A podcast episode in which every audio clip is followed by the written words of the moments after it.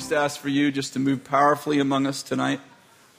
We ask that you would move beyond the words that are spoken from a podium, that you would actually move in our hearts, that you would actually say things that I don't even say to people, that you would actually expand the message and people. I pray that these words would be pregnant in people, that literally that we would be pregnant to walk as sons and daughters of the King. I bless you for that in Jesus' name. I want to talk about poverty, riches, and wealth tonight. And um, some years ago, I had an experience. Uh, we had uh, lost our business, and we had just moved to Bethel, and um, I, we'd actually sold our business to a very large corporation, and we sold, and the escrow went on and on and on. 18 months, the escrow went on for 18 months, and the the um, the people who the corporation, a large corporation, half a billion dollar corporation, who was buying our business, they just said, well, you know, we there was this the corporation that was buying our business is the same. Uh, this, uh, there was our supplier, our auto parts supplier, so they said, hey, and you know, after about three, the escrow was supposed to be 90 days, and after 90 days, they said, well, just don't pay your parts bill, which was about 100 grand a month, until we we pay you. So it went on and on and on.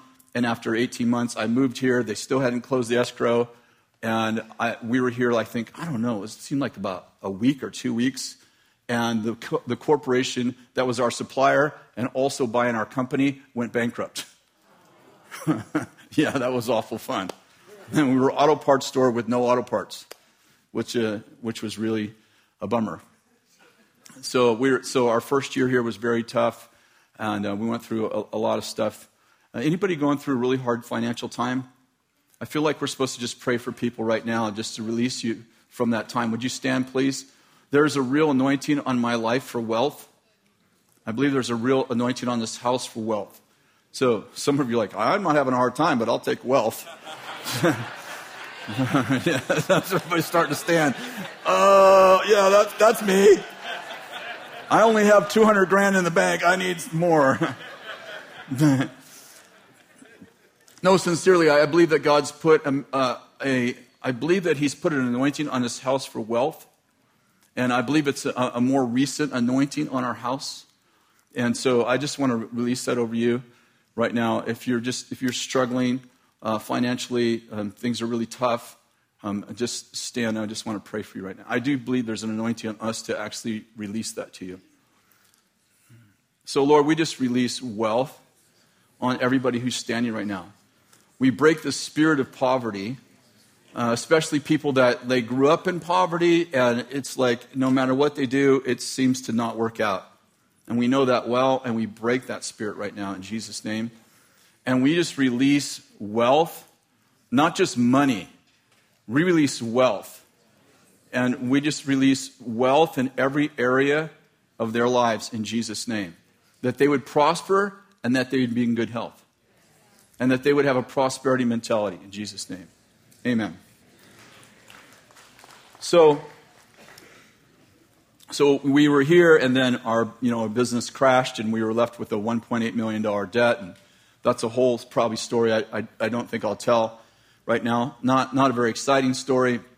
The, the cool thing is, about over about four years, the Lord, we, the Lord did not let us bankrupt. He didn't want us to bankrupt, so it was, it was kind of an interesting part of the testimony. We were here a few, I think, a month or two when the whole thing crashed, and then so we were, you know, like we ended up owing $1.8 million. And like when we first came to Bethel for the first year, we didn't even make a living because we thought we are going to have this money from the sale of our business. So we thought, well, we'll be okay for two or three years. And so when we, you know, when we lost everything, we still weren't on, we were on staff, but we still didn't get paid. So, you know, I, I went to Bill and said, you know, I, I don't know what to do. I need to go back to work. You know, we don't have any income. And Bill said, well, why don't you come and talk to the leaders? So I met with the elders and I was had this really beautiful um, encounter with the elders here. And so I told them the whole story, much not this story. I told you the long, the long version of the story. I wanted them to know all the details, what happened. And um, when I got all done, one of the older elders who'd been here a long time said, um, I believe that you're not supposed to go bankrupt. Because I told him I was going to go bankrupt. I didn't want to be a pastor who went bankrupt on our staff, you know, all, the, all of that that goes with that. And And he said, and he stood up and he said, uh, one of our elders has been here for like 50 years. He said, I don't believe you're supposed to go bankrupt. And he said, I believe we're supposed to pray for you and God's going to do a miracle. And he said, Would you trust us for, I think it was like three months? Would you trust us for three months and not go bankrupt for three months and trust us?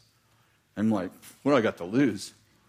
So the elders got around. It was a very emotional time for me and Kathy, and they prayed for us that God would, you know, He redeem the situation. And, and um, the first thing that happened is about within a month, we were forgiven 900,000 of our 1.8 million. And I'm like, okay, I got a little faith now. Because I actually said to him, I don't know if you remember this, Bill, but I said, I have no faith for that.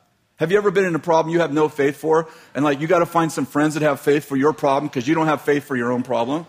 I mean, I had no faith for it. We had, the journey was so long and exhausting, we had no faith for that. And so I said, you know, we'll trust your faith. But I, I actually said to the elders, nine, I mean, three months or what was four months, whatever they asked us to do, we're like, we can do that. We've done this whole journey for so long. And so they prayed for us, and we, eh, through a series of things, we got forgiven 900,000 of it. So we're like, ha, we're halfway there. And how many know that starts to build faith in you? And so, um, so we just, we went through this, this whole thing, and, and uh, within, I think it was about three and a half years, the Lord paid or forgave the rest of the debt. And, uh, and by the fourth year, we were starting to rebuild our credit. And it's a real miraculous story. Um, probably not exactly where I'm going tonight, but um, in, the, in, this, in the meantime, people just spontaneously started giving me money. I mean, spontaneously. Like, I was new here, so I didn't really know anybody but Bill and a few of the team. And I remember one day I walked in the, into the prayer room where we used to pray, and Bill hands me a check.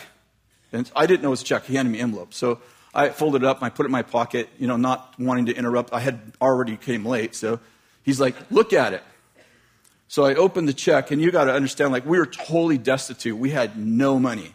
I open up, I open it up, and it's a, it's, it's one of those like business checks folded in half. And I open it up, and I, oh, it's a check, and it said three thousand dollars. And I'm like, three thousand dollars is like three million dollars back then. How many of you ever been there? And I'm like, oh my God, three thousand dollars. You know, that'll take us. We can we can live for two months on that, you know? And so I started saying, I started saying to everyone, I interrupt the whole prayer meeting, like, someone gave us $3,000. Well, Bill had opened, the check was one of those that was folded in half. So Bill opened it and saw it was a check and saw it, that the check was for $30,000. So Bill goes, You better look again. Do you remember that? he had cheated. He goes, You better look again. I opened the check and it was for $30,000. Anybody ever been in a situation where $30,000 was like 30 million? Ever, anyone ever been that desperate? Like, that's how desperate we were. And I look and I'm like, and I'd already interrupted the meeting, like, oh my God, someone gave me $3,000. And Bill's like, you better look again. I look again, it's $30,000. I start like, you know, hyperventilating. You know, I, I tend to be a little bit high strung anyway. You probably didn't notice. like Bill and I together is really kind of funny. It's, I think it's comedy act of heaven. So I'm like, oh my God, it's thirty thousand dollars. It wrecked the whole prayer meeting. You know, it was that was the end of spiritual. And, uh, and it was, you know, it was so exciting, needed, and uh, uh, anyway, whole long story about that probably would bore you, but the short story is this guy, this gentleman was in our church. I had never met the man. Evidently, he came to a class I was doing. And so, um, so I looked at the you know, guy who signed a check. I didn't know the guy. And, and then um, over a, a, few days, asking a bunch of questions, someone's like, well, that's the guy over there that gave you the money. So, you know, we bought him a real expensive card, like five bucks. Thank you very much for the money, you know.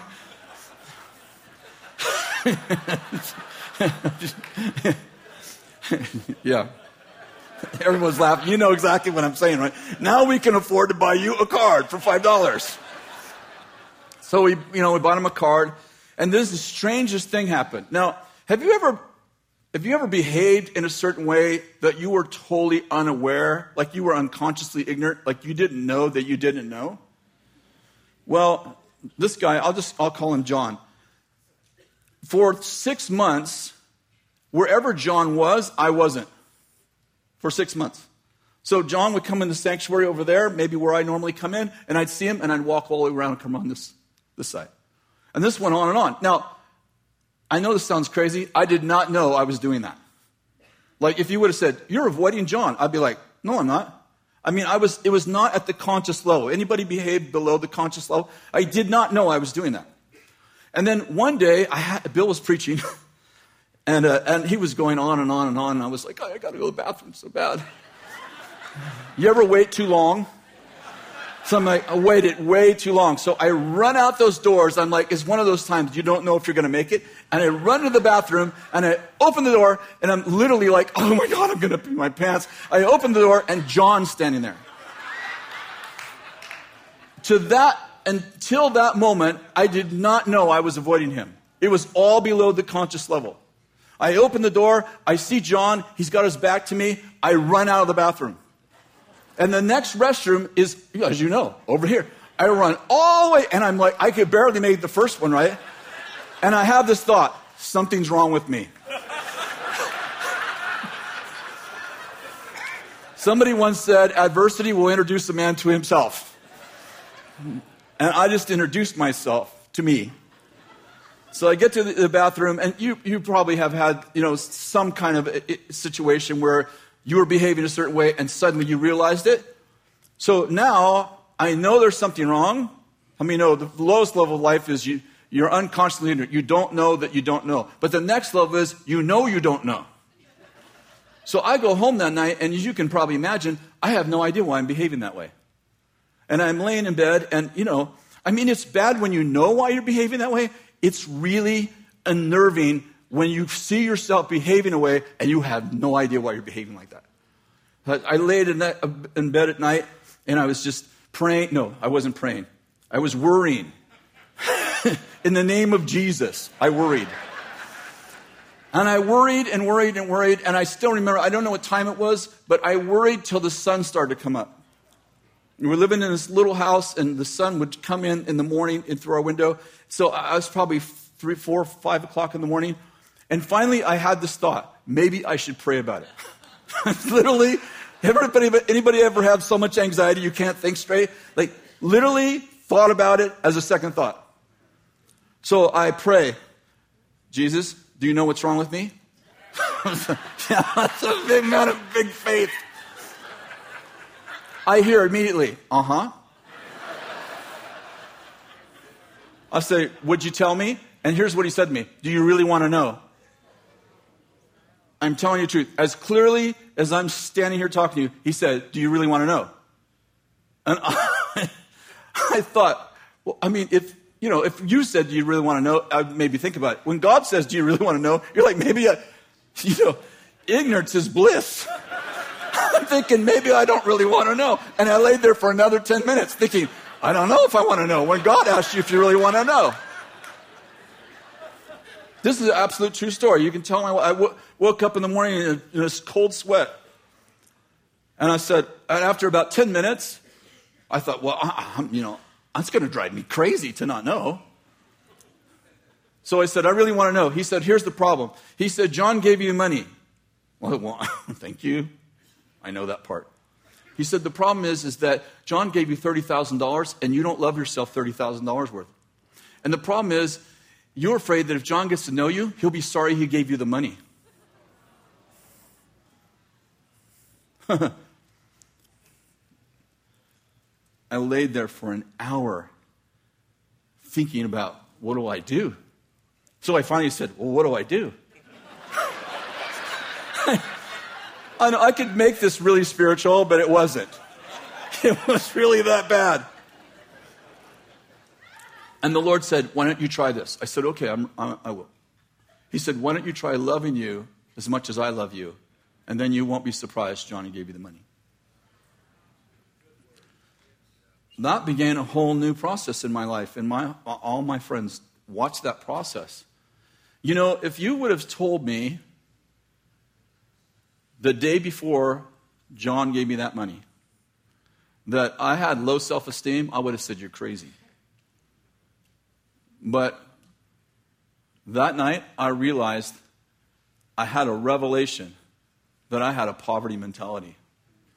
and that I was afraid that John, if John knew me, that he wouldn't think I was worth giving $30,000 worth to. And it began a journey for me. And that, out of that uh, journey, a couple years later, I wrote the book Supernatural Ways of Royalty. If you've ever read that book, it's my journey. When I say out of pauperhood, I, you know, I think that sometimes life is, a, uh, sometimes you learn things like an onion. Do you think that? Like, I have fought that poverty spirit, and I feel like, like I definitely had a year where the Lord was talking to me nearly every day about it. And I would see it here and there and here and here, and the way I was relating to this, and the way I related to fathers, and the way I related to the world. And, and, and, and I would, the Lord would break that off of me, and I'm like, oh, I'm free. And then, you know, a month later, something else would come up, and I just had this journey of, I don't want to say deliverance from demons, but deliverance from poverty thinking. It was so deep in me. It was so deep in me. And I, I realized that um, I remember this, this man, the very, when I, I got saved in this warehouse, and this man, a really crude guy, led me to the Lord the first time. I got led to the Lord a few times, sort of wandered off. And um, he said, and, the, and he was a, a brand new believer, and he got saved in this charismatic, crazy movement. And one day we're, we're, I'm in a warehouse and working in a warehouse, and he said to me, God says you're going to be rich. Just out of the blue, like we're just at lunchtime praying. And I said, Tell God I don't want his money. because I related that rich was bad. Like rich people oppress poor people. And he goes, I don't know what to tell you. God said you're going to be rich. It was the very first prophetic, I didn't even know it was a prophetic word, you know, in those days. I was still learning, but it was like the very first word I ever got from the Lord. And so tonight I want to talk a little bit about wealth, poverty, and riches. Um, if you'll turn to 1 Timothy chapter 1, I'm sorry, chapter 6, verse 10. Maybe this is one of the most popular verses about money. Um, Paul writes to Timothy, For the love of money is the root of all sorts of evil, and some by longing for it have wandered away from the faith and pierced themselves with many griefs. I've heard many times that the love of money is the root of all evil. How many know that the love of money is the root of all sorts of evil, but it's not the root of all evil? And secondly, how many understand that it's the love of money, not money? Verse 17, Paul goes on to instruct Timothy instruct those who are rich in this present world not to be conceited or fix their hope on uncertainty of riches, but on God, who richly supplies all things to enjoy. Instruct them to do good, to be rich in good works, to be generous, and to be ready to share, storing up for themselves the treasure of a good foundation for the future, so that they may take hold of that which is life indeed. Um, I, I, just want to, you know, I, I believe. Well, let me say this. I'm going to give away a good part of my message, but I believe there's a difference between rich and wealth. I believe that rich people are defined by their money and wealthy people are defined by their God. And tonight I want to talk about a little bit about wealth and riches because I actually feel like the Lord wants us to transform the world. And I'm actually not just talking about money. In fact, I think that money isn't actually what I'm talking about. I'm actually talking about having a wealth mentality because the Lord wants to make us princes and princesses. We've actually come into a kingdom. And if you don't like wealth, I don't know if you're going to like heaven. Because I read about heaven, I'm like, he seems pretty wealthy up there. You know, a guy that can, you know, pave his streets with gold, probably pretty wealthy. So a lot of people, I, I every, you know, I've shared on this a couple times, and I mostly get good feedback. But once in a while, I get somebody that's like, "Oh, you people, you're, you know, preaching a, you know, um, you know, a, a prosperity gospel." I'm like, I don't know if there's a poor gospel.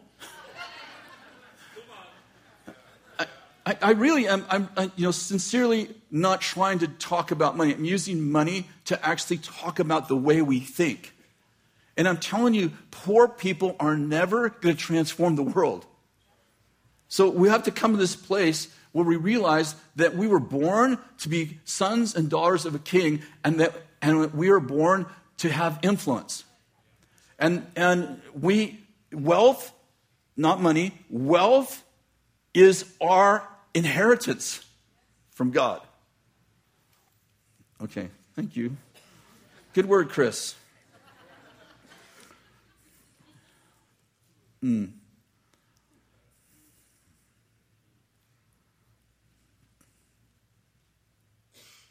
I love uh, Genesis chapter 14, verse 21. Are you guys all right? Okay. Sometimes it feels a little tense. Thank you. I'm trying to giddy up. I'm not sure everybody's giddying with me.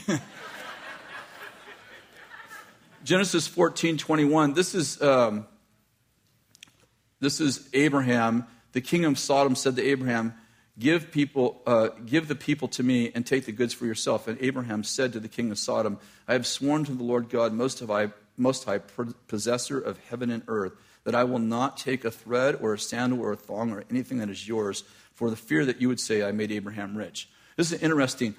You know, Abraham was one of the guys who became rich. And when Sodom, when, when Abraham rescued Sodom and some other cities from destruction, the king of Sodom wanted to make him rich. And, and Abraham said, No, I don't want your money. Least you said you made me rich. And what I'm getting at is this one of the ways that God knows that you can handle wealth is that you don't let it define you, and that you know when to take it and when not to. You know when to say, if I take that money, you will own my soul. If I take that money, you will own my reputation. You will say, I made Abraham rich, and I never want that said about me. I want God. If God wants to give me money, it needs to be God, not you. And, and in that fact that Abraham refused to let the king of Sodom make him rich, he got rich.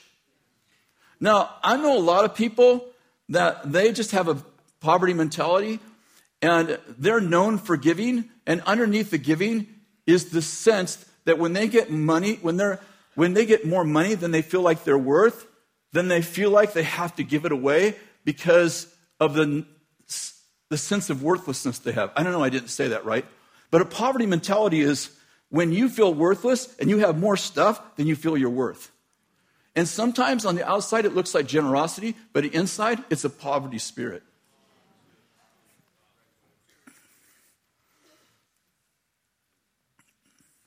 Uh, Luke 19, I'm sorry, 16, 9.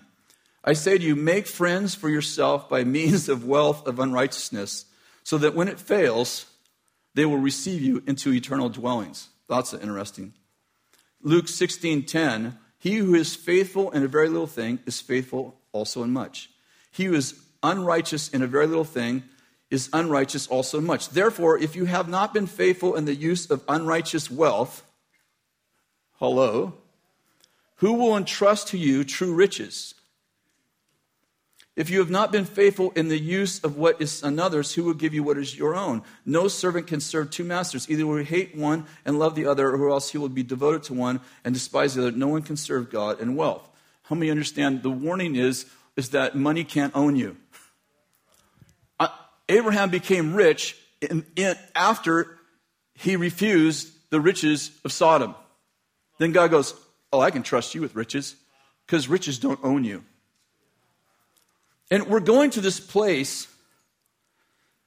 We're going to this place in, in, in, in the world and influencing the world where we can't, you know.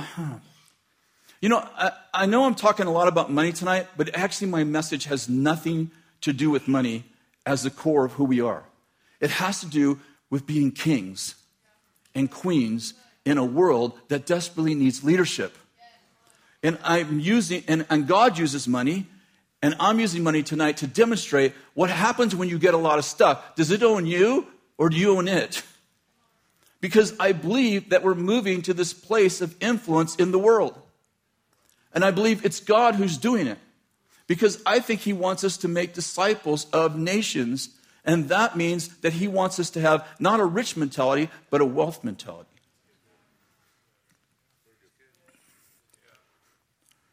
I don't think God wants you to have money unless He does.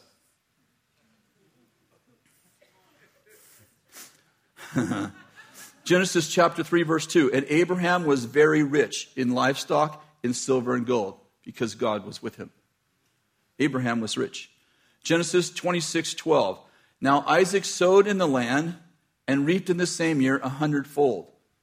Now, the previous verse said he sowed in a famine and he reaped a hundredfold. The Lord blessed him, and the man became rich and continued to grow richer until he became very wealthy. You're like, that's the Old Testament. Yeah, we're in a better covenant. I, am simply saying that if we are going to make disciples of nations, we have to have not a rich mentality, we have to have a wealth mentality. We have to be able to have wealth without wealth having us. We have to have wealth without it defining us. But we need to learn how to live out, out, outside of a sinner's perspective and learn how to lead as princes and princesses, as, if you will, God's children. And we need to learn how we can have wealth and wealth doesn't have us. You know, Ruth and uh, Boaz. Boaz was wealthy. Um, Proverbs 23 4 is a great warning. Do not weary yourself to gain wealth. Cease from your consideration of it. When you set your eyes on it, it's gone. For wealth certainly makes itself wings like an eagle that flies from the heavens. How many understand the goal isn't to make wealth, but neither is the goal to sabotage your wealth. The goal is to serve God and allow Him to give you the mentality that if He wants to, if He wants to give you wealth, He gives you wealth. If He doesn't, He doesn't. But a poverty mentality sabotages your wealth. Are you following me at all? I love um, uh, Second Chronicles chapter 1, verse 11. God said to Solomon, because you had, you had this in mind, that Solomon asked for, actually asked for discernment and wisdom. God said to Solomon, because you had this in mind and you didn't ask for riches or wealth or honor or life of those who hate you, nor Uh, did you even ask for a long life, but you asked for yourself wisdom and knowledge that you may rule my people, that I made you king over. I'm going to give you wisdom. I'm going to grant to you wisdom and knowledge, and I will also give you riches, wealth, and honor, such as none of the kings who were before you or those who, who are after you, who come after you, have had. How many know God made Solomon wealthy? I'm simply saying, like, if you don't like wealth, then great. But I believe that God wants to release a wealth mentality on the people who are supposed to make disciples of nations. A good man leaves an inheritance to his children's children. I mean, a good man leaves an inheritance to his children's children. Deuteronomy, I love this. Deuteronomy 8:18. But you shall remember the Lord your God, for it is he who gives you the power to make wealth that he may confirm his covenant which he swore to your fathers, as it is to this day. Did you get that? Are you guys all right? Listen to this. But you shall remember the Lord, for it is he who gives you the power to make wealth, that he may confirm his covenant with you. I'm, I'm sorry, confirm his covenant which he swore to your fathers to this day. God says, I'm going to make you wealthy, he told the Israelites. I'm going to make you wealthy, that it confirms the covenant that God made with your forefathers.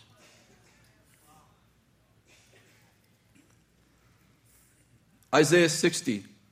I, I, I love these verses.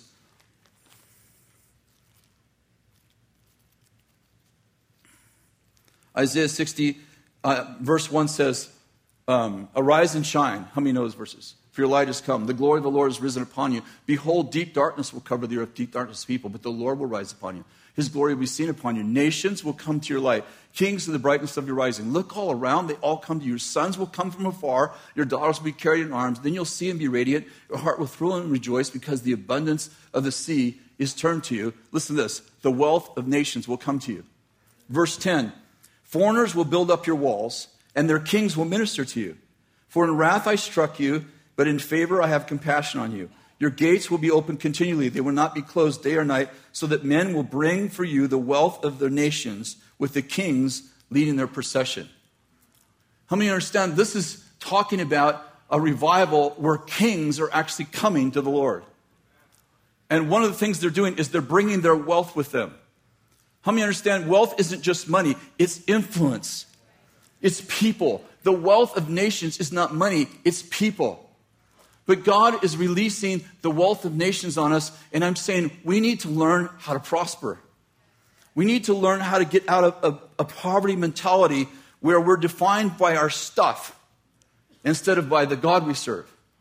We need to, we need to not we need to be, not be the people who sabotage wealth because we got more stuff on the outside than we are, are in the inside.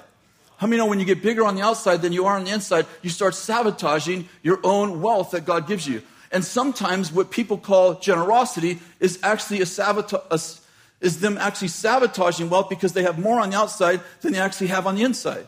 Listen, I'm, I, listen, Generosity, I'm all for generosity. My, our goal is to give away more than half of our income. That's our goal right now. Give away more than half of our income. But you, you can't give it away just because you, you, you're afraid of money. You can't give it away because you're wealthier on the outside than you are on the inside. How many know that's a poverty mentality? You have to give it away because you have a spirit of generosity on it. You have to give it away not because you are afraid of money, but because you are generous. Because God's made you a generous giver. Turn to Matthew chapter 25.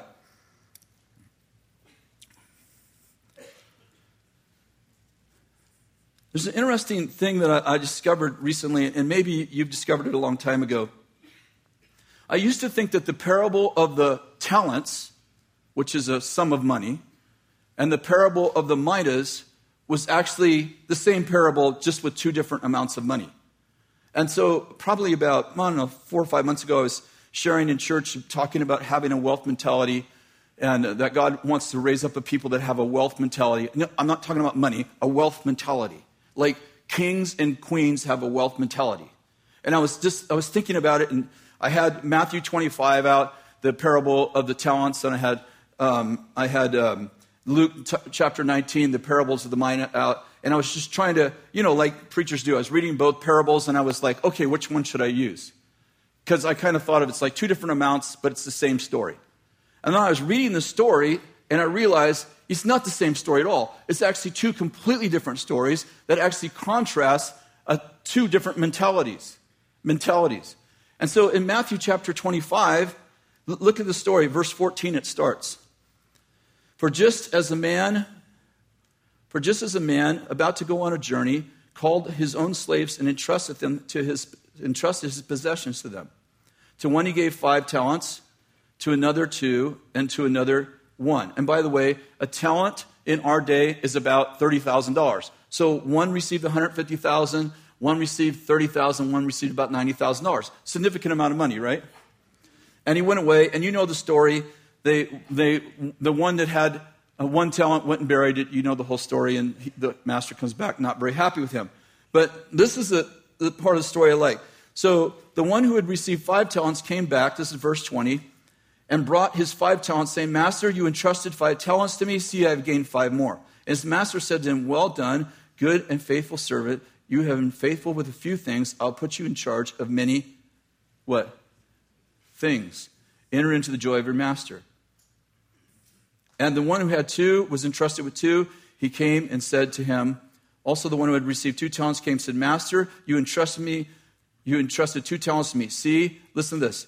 I have gained two talents. Did you get that? I have gained two talents. And what did he do? He got two more, and so on and so forth. The one that had none, we know that story. Interesting contrast, right? So they received they received talent, thirty thousand dollars approximately they went out and used the talent, and one of them got five, made five more, and one of them, you know, made two more, and one of them buried it, right? Story of the talents. And the Lord said, I'm going to put you in charge of more things. Look at the story of the, in Luke 19, the story of the, the parable of the minas. While they were listening to these things, Jesus went on to tell them a parable because he was in Jerusalem, and they supposed that the kingdom of God was going to appear immediately. So he said to them, No man went to a distant country to receive a kingdom for himself and return. He called ten slaves, and he gave them each ten minas. Now, a mina is about $500. How many know significantly less money, right? Talent, 30000 mina, $5. $500. Are you with me at all? And so they received a lot less money. What happened to? But the citizens, um, gave them 10 minas and to do business with. Verse 15. When he returned after receiving the kingdom, he ordered that these slaves to whom he had given the money be called to him that he might know what business they had done. The first appeared and said, Master, your mina has made ten minas. And he said to him, Well done, good slave, because you have been faithful in very little, you shall have authority over ten cities. Did you get that? You shall have authority over ten cities. The second came and said, Your mina master has made five minas. And he said, Good job, you will be over five cities, and so on and so forth. The guys that received talents, thousands of dollars, said, We have made money. He said, Good, I'll put you over stuff. The guys that received only $500 said, Master, your money has made money. The master said, I'll put you in charge of cities.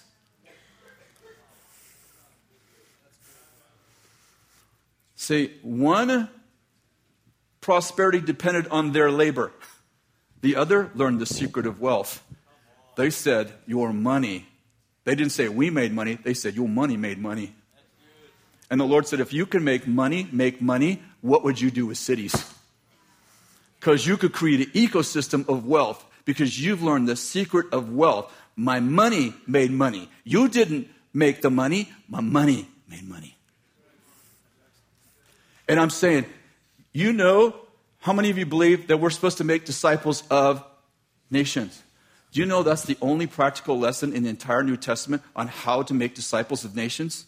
You know, it's the only place where it actually gives you instruction on how to oversee cities. How? You have to learn how the money makes money. And when you learn how the money makes money, God goes, that is the spirit of wealth. You learn how to create ecosystems where money makes money and it's not you who makes money, and I will put you in charge of cities so that you can teach people how to prosper in a way that money works for you instead of you work for money. How many know in the parable of talents, they're working for money, but in the parable of the minas, money's working for them. I'd like to propose to you that God wants the wealth of the nations to come to us because He's going to give us wisdom on how money makes money. In other words, God's not interested in money. You know that, right? I'm saying He's going to teach us how ecosystems work. We're going to, why does he put people in charge of cities? Because he wants people to have a wealth. I'm not talking about riches, I'm talking about wealth, health, wealth, break poverty. Are you with me? He wants the kingdom to oversee cities so that the people themselves break a poverty mentality and come into a place where they realize they can actually create ecosystems where their money makes money. Not their effort, the ecosystem creates it. It's the only place in the New Testament that I know of that actually gives us instruction on how to make disciples of nations. Because Matthew 28 says, make disciples of nations. But Luke 19 tells us how to do it. If you're faithful with unrighteous mammon, I'll put you in charge of real stuff, like people. But if you've been unfaithful with unrighteous mammon, who will trust true riches to you. What's true riches? True riches isn't money, true riches is the treasures of God, which is people. You want to grow in leadership? Then use money. It's the kindergarten. If you haven't been faithful with unrighteous mammon, that's money. Who's going to give you true riches? And we curse wealth and call it righteousness. And I'm thinking, that's stupidity. We've come out of poverty and we've come into a kingdom of wealth. I don't know how many, I don't know who's going to like heaven if you don't like wealth. okay. Thank you, Chris, for that. I, you know, um, what makes a message like this hard is that people have perverted the wealth message. And the wealth message should be called a selfish message. It's all about me, it's all about my stuff, and I'm defined by what I own. And I'm like, no, no, that's not what I'm talking about at all. I'm talking about the power of wealth. I'm not talking about having a lot of stuff. I think there are wealthy people that don't have anything. Not because they can't have it, but because they actually choose to put their energy someplace else. Are you following me? There's eight differences between rich people and wealthy people. Now, I have to just begin by saying, I have to admit, like, this is a little bit of a stretch of the scriptures in this sense that sometimes the word wealth and, and riches are, in, even in the, the Hebrew and Greek, are used interchangeably. So if I'm going to be totally integrous, I have to tell you that I've taken a little liberty because sometimes when the Bible uses the word wealth, it uses it in a negative sense. And it's like, and I look at the original Hebrew or Greek word, I'm like, that's actually the word wealth. So I, I don't want to be dishonest and go, the word wealth is always used this way, and the word, it's not. So sometimes it's the context that determines the definition. Does that make sense? So uh, out of that, I, I want to give you eight differences between rich people and wealthy people. Number one, rich people get their identity from their thing, from the things they own their houses, their cars, their yachts, their money. But wealthy people's identity comes from who they are, not what they own. I'll, tell you this the fastest way to lose your stuff is to let it be define you in God. Number two, rich people either spend a lot of time trying to not lose their money or waste it on themselves. But wealthy people's money is just an extension of who they are so they are confident in their well being. If you have money and you spend all your time trying to not lose your money, how many know that's not wealth? That's riches. And riches is, well, there's lots of warnings in the Bible about riches. You know, when you spend your life trying to not lose your money, how many know that's not a wealth mentality? It's a poverty mentality with a bunch of money. Number three, rich people work for money, but wealthy people but wealthy people's money works for them. I mean, you know, rich, rich people spend all their time trying to get richer and richer, but wealthy people, their money actually works for them. Number four, rich people think of their assets while wealthy people dream of their legacy. Rich people are defined by the stuff, by their bank account. They're like, I have this much money, so in the bank, and therefore I am. How many know that's poverty mentality with money. I'm saying that in my mind, the difference between riches and wealth is that riches are a wealth mentality with a bunch of money. Wealth, you may not have any money, and you can still have a wealth mentality because, because wealth, money, stuff doesn't define you. You define it. Number five, rich people give to people. Wealthy people invest in people with an expectation of return on investment measured by a predetermined outcome a changed life, a transformed neighborhood, a business profit. I want to say it again. I think this is really a good, I think this is really a great distinction between the mentality of rich people and the mentality of wealthy people. Rich people give to people, if they do, but wealthy people invest in people with an expectation of a return on investment measured by a predetermined outcome, like a life has changed, a transformed neighborhood, a business profit. I'm saying, how many understand wealthy people don't give to people, they invest in people? Let me be clear. I'm not saying they never give to people. I'm saying overall, they invest in people. They are looking for a way to influence people in a positive way with their wealth. They're like, how do I help people come into a new dimension in, in their thinking in God.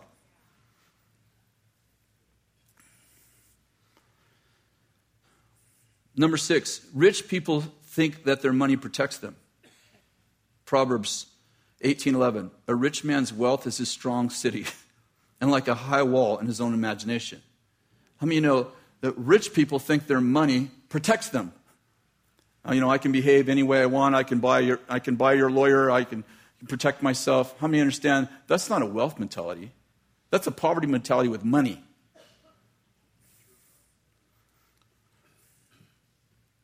They have a sense of being above the law. But wealthy people are inherently humble because they are thankful, knowing that the source of their provision is the Lord. Number seven, rich people have a vision for things that they can buy, but wealthy people have a vision for a legacy they can leave. And number eight, most rich people's money was given to them. They received an inheritance, won a lottery or a lawsuit, they got lucky in the stock market, etc. Therefore, they don't know how to reproduce it, how to make more. This creates a lot of insecurity in their souls. But wealthy people have wisdom and power to create wealth. Therefore, they live with confidence and aren't afraid of the future. I would end with this part. Wealthy people are not defined by what they have, but by who owns them. How many know God is our master? You can have a million trillion dollars. And the question is do you own it or does it own you? I really believe that God wants us to make disciples of nations. The message tonight isn't really about money at all. It's about can you have a wealth mentality? Can God trust you? Because, see, I believe that we're about to move. I believe that we're moving into this place in time. I believe that we're in this epic season where the Lord is going to begin to open up the nations to us. And He's literally, we are literally going to begin to be like Joseph's. Some, some will be like David's and Solomon's. Others will be like Joseph's and Daniel's and we're about, and I, I honestly believe that the door of the kingdoms are about to open to us. I mean, we've been talking about it for 50 years, but I mean, literally, the doors of the kingdoms are about to open to us. I think the United States is in, I, I, I can understand why, why people would not agree with this, but I believe the United States is about to step into one of its greatest seasons in the history of the United States. Now, now, now, just to be clear, I'm not saying everything's going to be fine. I'm, I'm, I'm aware this isn't heaven. I'm like, oh, everything's going to be just perfect. I'm not talking about, you know, nirvana or some kind of, I'm, I'm saying I believe that we're moving into a season where the Lord has decreed for us to make disciples of nations. We've been talking about it for centuries, and I actually believe that we're moving into a season where we're going to begin to do it. And I believe He's going to teach us how, how to disciple nations. And so, one of the things that we have to do is we can't be afraid of power and wealth. We have to learn how to live with a wealth mentality. I didn't say with a rich mentality. I'm not talking about all the stuff we've been through. All of us, you know, I'm 61 years old. We've been through stuff, right? We've seen the gospel perverted for money and all that. I'm not talking about any of that. I don't even have interest in that. I want to see the kingdoms of this world become the kingdoms of our God. That's what I want. And the only way I and I see that the Lord uses wealth to test us to see if we can actually be have influence over cities. And, and I see two, and I bet you do too. I see two um, competing mentalities in the church. One is that you know lots of us went through. If you're my age, you went through this whole you know if you really love God, you'll have a bunch of stuff. And I'm like that got really perverted and weird. And I went through that season with a bunch of my friends. I was kind of on the outskirts of it, but I knew it well and, and, and embraced some of that for a while. I'm not saying it was all bad. I'm saying it got weird. And pretty soon your faith was determined, your walk with God was determined by your stuff. And I'm like, that is weird. That's, a, that's really weird. And then you look at the life of Jesus, you're like, well, Jesus must not be very spiritual. You don't even own a donkey. And so, it, what I'm getting at is this it feels like the Lord gives us a truth, it gets perverted, and then we run away from it for like three generations. And then we look back at it when the emotion of it's gone and there's not a bunch of mad people around and a bunch of messes. Then we look back at it and we go, whoa, whoa, whoa, wait, there was some gold in that. It got perverted, but there was some gold in it. And I believe oftentimes when the devil can't stop something, he perverts it. He perverts a move of God. It, so, uh, so I, I, you know, we've been through all these moves. You know, uh, we've we've watched God give us the truth, and we watch people pervert it. But in the middle of, but in the midst of all of that, there's something that God gave, something real. And I'm saying that God really wants to make disciples of nations. And one way he does it is to see what you do with unrighteous mammon. Unrighteous mammon. And when you do really good with unrighteous mammon, in other words, you, you learn how to create ecosystems where your money makes money. Instead of, Lord, I did this. Lord, your money made money. He goes, Oh, you understand how to create ecosystems? You need to be in charge of stuff. How about a few cities? And I'm saying, we have to stop being afraid of wealth and power and start embracing it in a righteous way so that we can be trusted to make disciples of nations because ultimately the destiny of nations de- is determined by our ability to be kings, sons, and daughters who actually lead nations and aren't afraid to have wealth and power and deal with it as sons and daughters of the king instead of as arrogant, whatever, idiots. Are you with me at all? I grew up in poverty. Now, when you're an American and you say you grew up in poverty, I've been places where that's laughable. I grew up, I mean, I, have been to places where my house would look like a mansion compared to the places people live. So, how many understand poverty is relative? So, I'm talking about American poverty. I grew up in American poverty, and I grew up in American poverty mentality for sure. It's like rich people, we didn't like rich people. We, we actually despised them. I can remember sitting around the table with my, you know, my mother and my stepfather, and I, I can remember them talking about their boss who had money. We hated people who have money, and they bought a new car, who do they think they are? I mean, these are the kind of conversations that poor people have. Even when poor people get money, they still have these conversations anybody else grow up? Am I alone? Like anyone else grow up this kind of mentality? It's like we just resented people who had stuff, who had influence, or had money. And I'm like, I see so many Christians who have the same mentality. We, we, even though we live, you know, probably most of us in this room would be wealthy compared to most of the world, we're still like people that have stuff with a poverty mentality. And I'm like, I believe that the Lord wants us to influence nations. Eric's message this morning, so beautiful. Like, I believe that the Lord wants us to influence nations, but we have to learn how to be kings, queens, who don't let stuff own us, but we own stuff, and we need to learn how to use the wealth of nations to actually expand the king's kingdom. And oftentimes, the Lord gives us stuff to see how the kingdom's working in us. Sometimes the way you deal with your stuff has a lot to do with how you're dealing with his stuff. I, um, I said I, I grew up poor, and um, I can remember conversations. In fact, I think I share with you uh, in my opening statements. I, I was saved by a guy who said, Someday you're going to be wealthy. And I said to him, I never want to be wealthy, wealthy people. I don't even like wealthy people. You know, they steal from the poor. And, you know, where did I get that? I mean, my parents taught me that. Like, wealth and evil were directly connected. And my mother didn't even believe the Bible, but she memorized the verse that, you, you, you, know, it's like the, the, that wealth is the root of, that money is the root of all evil. Stephen didn't quote it right, but I think it's one of the only verses she knew. Besides, God loves those who, God gives to those who, no, God helps those who help themselves, which it took me five years of being a Christian to realize that wasn't in the Bible. so my mom quoted all the time. So I'd say, man, I'm having a hard day. She'd go, well, God helps those who help themselves. I don't know what the heck that even means to this day. Seriously, I was like five years old and the Lord had read the whole Bible and thought, oh, my mom must have a different version. It was years later before I realized that's not actually in any version.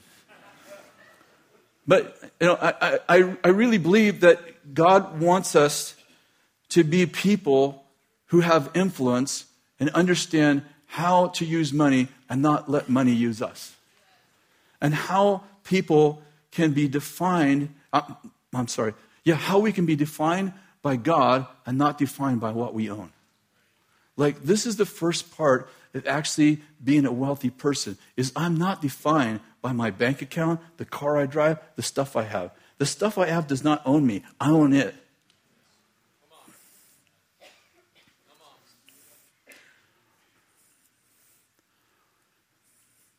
Oftentimes, when people talk about money, They talk about the rich young ruler who came to Jesus. You know, there was only one of those. Jesus hung around with really wealthy people. He had one guy, he said, go sell everything. He didn't tell Mary and Martha that, probably because they're funding his ministry. but he meets a wealthy ruler, and it's like he has one, there's one guy in the Bible that Jesus said, "Sell everything you have, give it to the poor." And the guy and the guy's like, uh, his money defined him, and you know, and, and we quote that, we re-quote that verse over and over and over. And uh, you know, obviously, if you're defined by your stuff, then oftentimes God's like, okay, get rid of your stuff, and let's see who you are when you don't have stuff. But how many understand that God gives people wealth?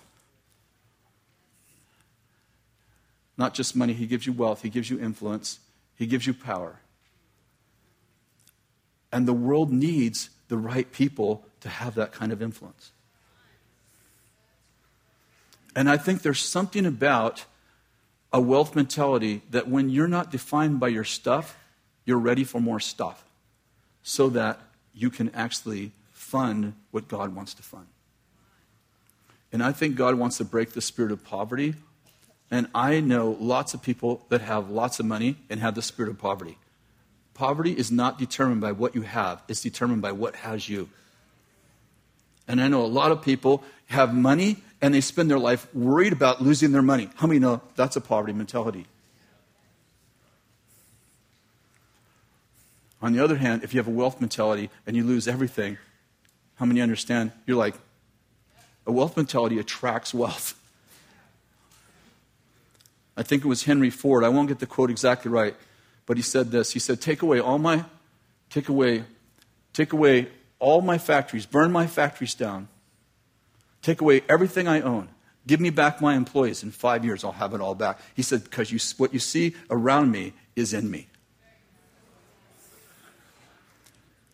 See, when you have wealth, and you understand, I'm not talking about stuff at all, what you have within you manifests eventually around you. But if you were afraid that what you have you're going to lose, that didn't come from what's in you.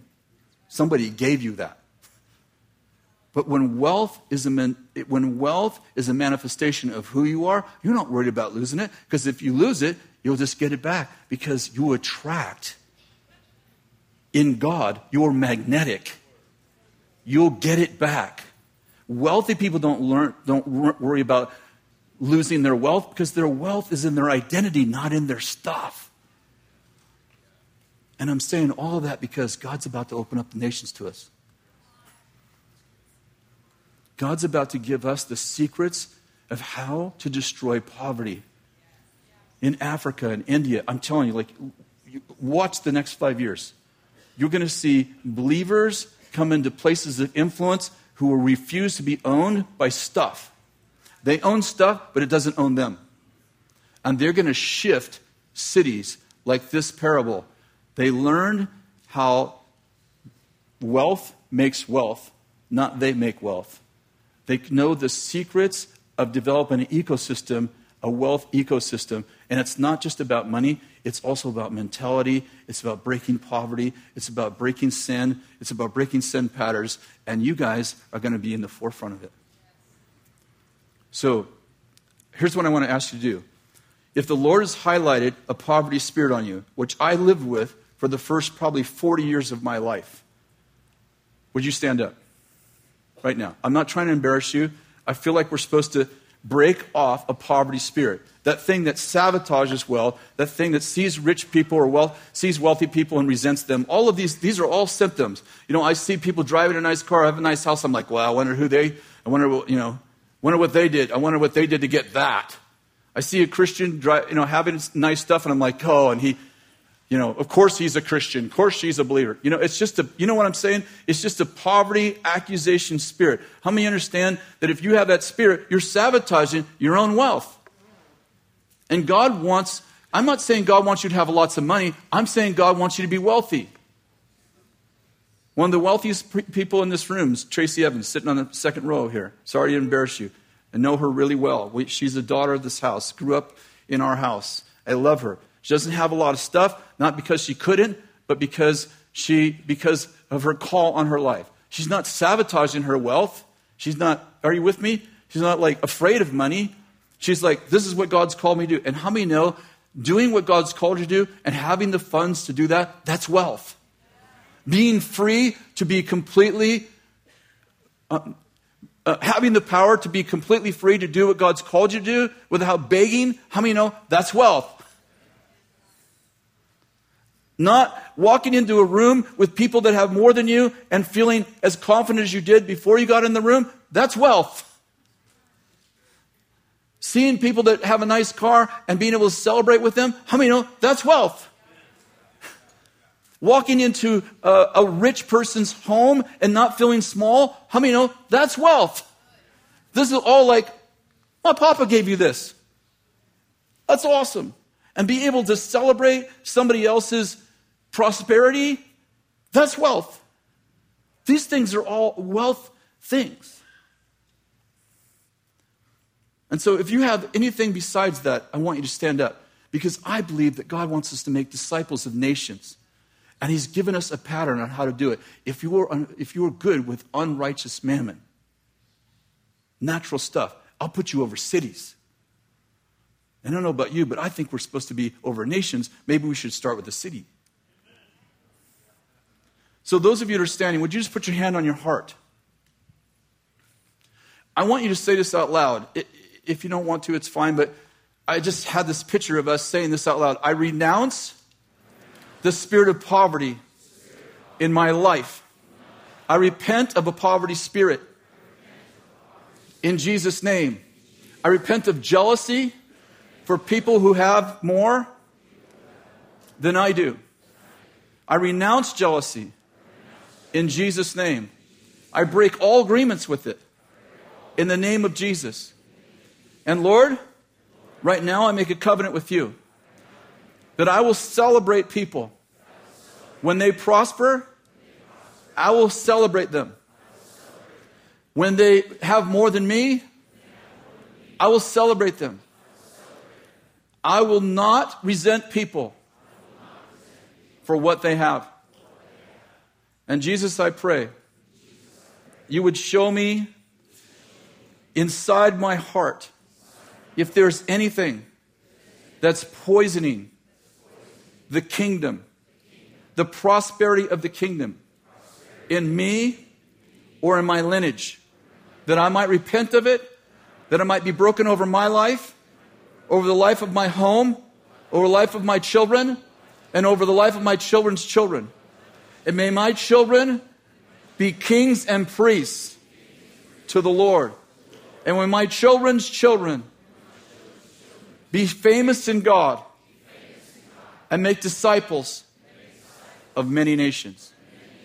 And may they trace back their lineage to this moment, where as a family, we broke that spirit, that curse over our lives and over the lives of our family.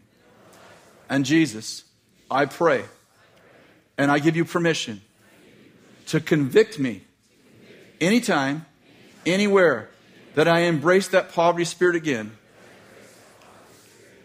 I ask you to do me the favor of convicting me and leading me out of it, that I might have a wealth mentality, that my family and my lineage my city and my country might prosper simply because I'm in it with you. In Jesus' name. Amen. That's a good word right there. Amen. Amen. Well, that's a good word. Well, not because I preach it, it's just a good word. I just feel like, you know what I feel? I feel like there's some kind of a. That's crazy. I just. I know I've been like having this crazy warfare all day. It's kind of crazy. I just got getting prayer for it. But sometimes when you have the most warfare, there's the greatest victory. i have been aware of that lately. But I see this. Um, I don't know what it is. I see this gold, uh, sparkly kind of uh, mantle being put on people in the room you know, I, I hope I was clear. I actually am not talking about money. Was that pretty clear? Okay.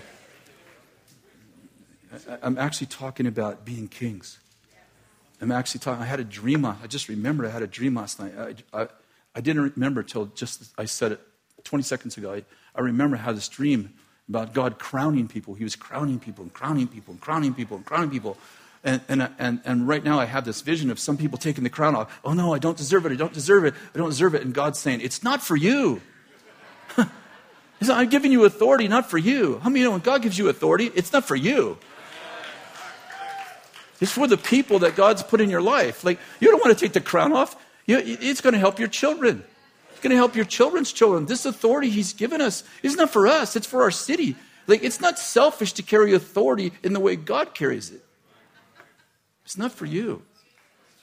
And so I, I see it's like, I don't know, it's like, a, it's like, it's falling right now. I see it falling on people. It's, uh, it's kind of, sounds kind of crazy. It's like a sparkly gold, um, I would say a robe, but it's not quite a robe. Whatever it is, it's like, can we just receive it for a minute now? It's just like, just receive it. I, I honestly don't know what it is. I, oh, oh it's, it's probably a mantle. It's probably a mantle. I, it doesn't look like a robe. It's probably a mantle. So how about we just receive this? Like, and, and by the way, you know, I, again, I want to be careful. Like, I'm not talking about money. I'm talking about wealth. I'm talking about being princely and princessly. I'm talking about authority. I'm talking about the ability to shift nations, the ability to shift your city. This, this thing that we sometimes sabotage because sometimes God gives us more than we think we deserve. And, and so, Lord, we just pray right now this mantle you're putting on us, this, yeah, this mantle, this, this sparkly kind of gold mantle, whatever that is, Lord, I just release it right now. I love this. Um, keep, just can we stay there for just a minute? This verse come in my mind. Let me. It'll take me a second to find it. Isaiah 60. Oh yeah, here it is. Instead of bronze, I'm going to give you gold. Instead of iron, I'm going to give you silver.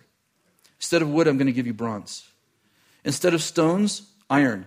I will make peace your administrators and righteousness your overseers. Listen to this. Oh, this is so good. Violence will not be heard in your land, nor devastation or destruction within your borders. But you will be. But you will call your walls salvation, your gates praise.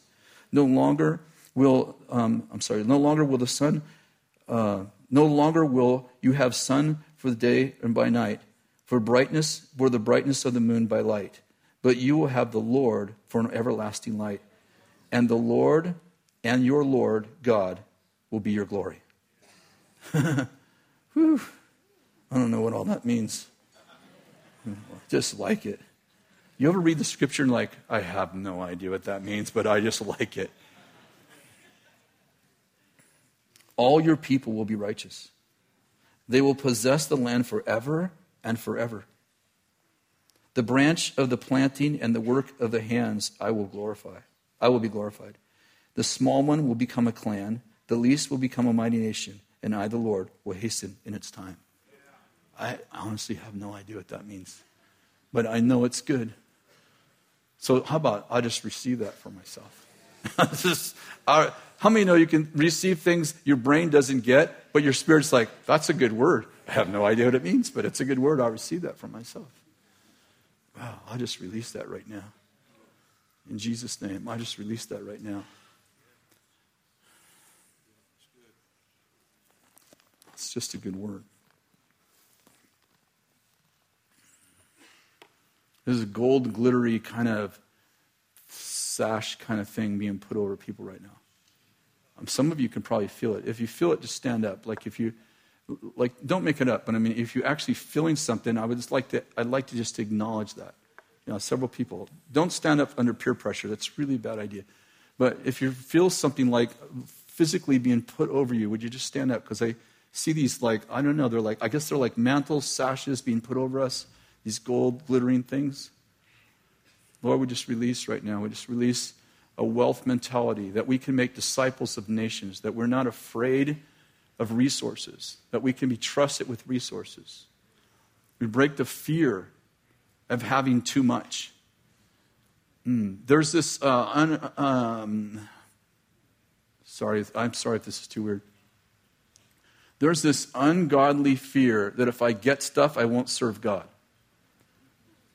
And I want to tell you something that God's not going to give you stuff if it, if it takes you away. I'm saying God's going to handle that. You don't have to worry about it. Just take whatever He gives you and use it for the King and His kingdom. I'll just release that right now in Jesus' name over every person. I break the fear of getting wealthy. I break the resentment of wealthy people in Jesus' name. We break judgments we made against wealthy people, against powerful people in Jesus' name. Thank you, Lord. Thank you, Lord. I remember when we, when we were poor, when we were really poor, American poor, I remember we didn't like wealthy people. I didn't know why. Just my parents didn't like them. I didn't like them. And I was teaching my kids to not like them. I didn't have any idea why. Just didn't like them. And now I realize like that, so that's the way the enemy sabotages God's blessing in our life. Lord, we just release wealth right now. Whew.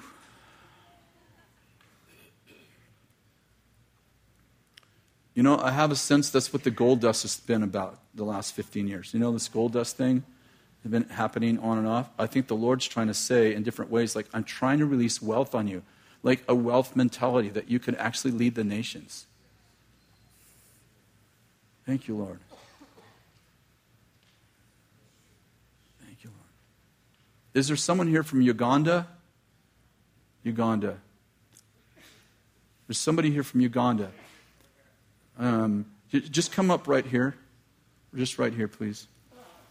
The Lord told me that He brought a man here from Uganda to shift the Ugandan culture towards the king and his kingdom, and that He was going to anoint you for that tonight. Danny and Bill, would you just lay your hands on him right there?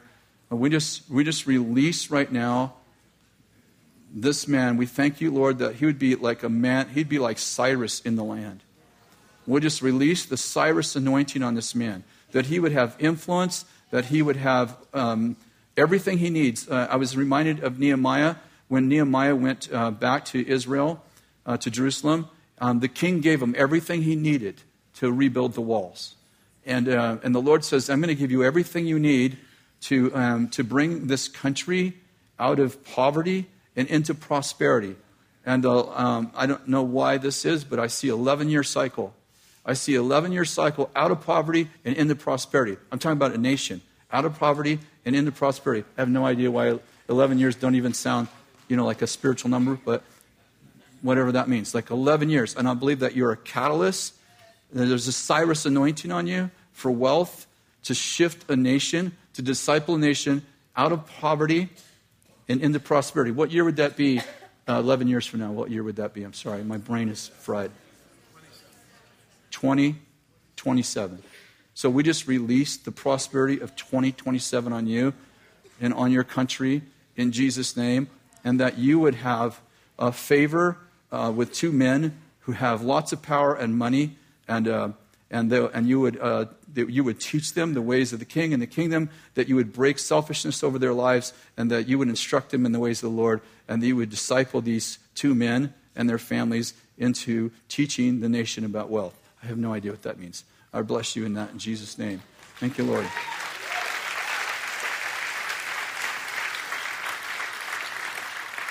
Ethiopia. Uh, is there someone here from Ethiopia? Someone from Ethiopia? Nobody? It's fine. There's just nobody. It's not. Okay. Somebody who has a heart for Ethiopia, stand up. I want to release a word over Ethiopia.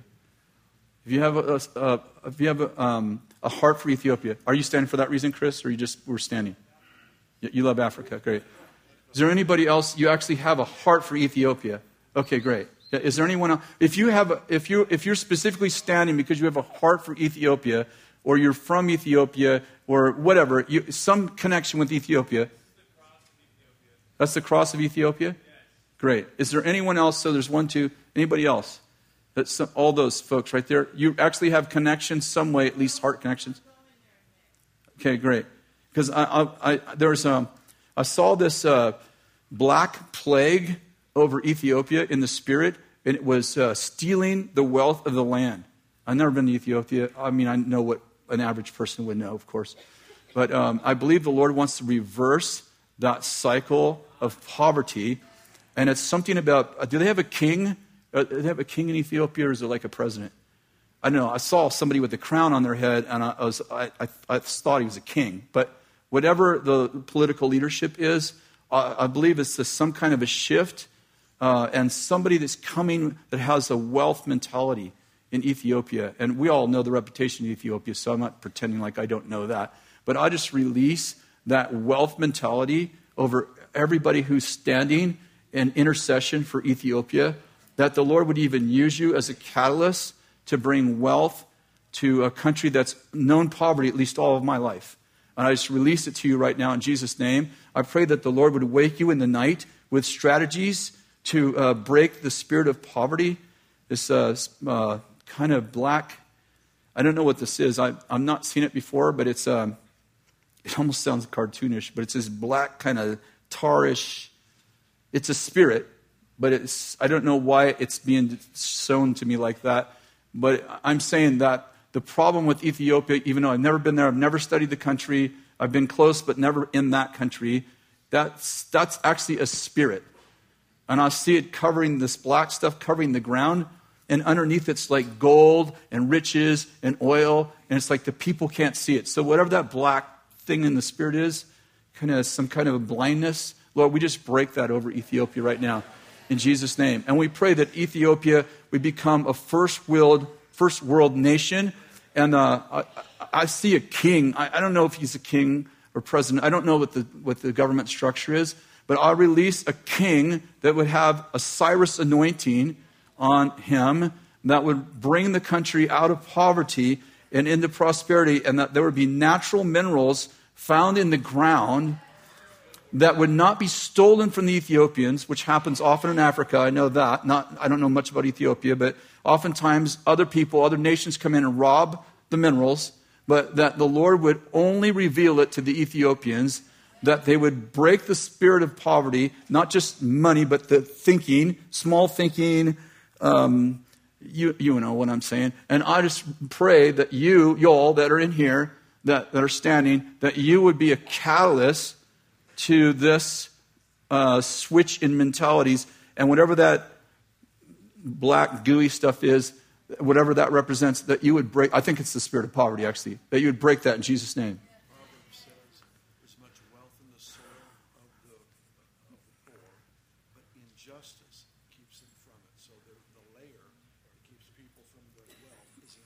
Wow. So stay with me for a second. Proverbs says that much wealth, much wealth is in is in the much wealth is in the soil of the poor. But injustice is, is the layer that keeps the people from the wealth. Injustice. But injustice is the layer that keeps people from the wealth, which is probably that in the spirit is probably that black kind of gooey thing representing injustice. So, um, so let's agree to right now. We break the power of injustice over this country in Jesus' name. And yeah, yeah, the crown. So we release, uh, we, re- we break the power of injustice and we release justice. Justice for the poor. Proverbs talks about all through Proverbs about justice for the people, justice for the poor, righteousness rules. We pray for that in Jesus' name for this country, Ethiopia. We just and we release it and we pray, God, that in this, um, you know, in this next, uh, you know, 30, 40, 50 years, I'm saying like, I'm just seeing like in the next years, this would become a prosperous country. I see diamonds. I don't, I don't know if it's actually diamonds like physically in the ground or if that's, you know, it's, it could just be a metaphor for wealth. But I see diamonds. Let's just proclaim diamonds in the ground. We release diamonds, we release diamond mines, we release wealth that has been hidden for generations from these people that they, as they get a wealth mentality, that simultaneously they would find wealth. Not a minute before, but not a second after. That they would find wealth as they have a wealth mentality. In Jesus' name. That's just a good word right there. We receive that. Awesome. Okay, what are we doing? Okay. Whew. Why don't you all stand?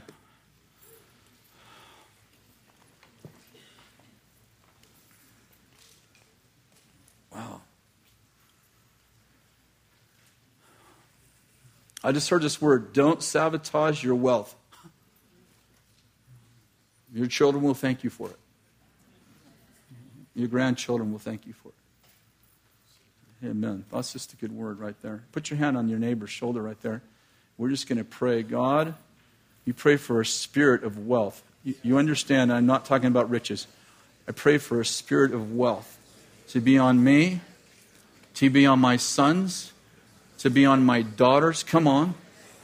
Lord, I pray for the power to make wealth to be on my sons and my daughters. We break the poverty mentality, we break the fear of wealth. We just release it right now. And I pray that it would manifest in at least 10 people's bank accounts supernaturally while you're here. You give us a testimony tomorrow that this was really the Lord, that the Lord is actually breaking poverty over your family. Two people are going to receive an inheritance. I like t- tomorrow. Just I, I just have this feeling that two people are going to receive an inheritance that you didn't even know you had, as a sign that this is a word of the Lord over all of us, not just for you, but that it's a sign. And so we just release that right now in Jesus' name. Hidden wealth in secret places. Hidden wealth in secret places be revealed. Be revealed in Jesus' name. And Lord, reveal anywhere in our hearts or our minds where we're actually sabotaging the prosperity that you want for us and for our children for our children's children. And may our lineage be wealthy in God. Whether we have stuff or we don't have stuff, but our lineage would be wealthy in God. We would have a can do mentality. We would have a yes mentality. We, can, we would have a we can do that mentality. I just pray that right now. A yes, can you just say this? A yes and amen.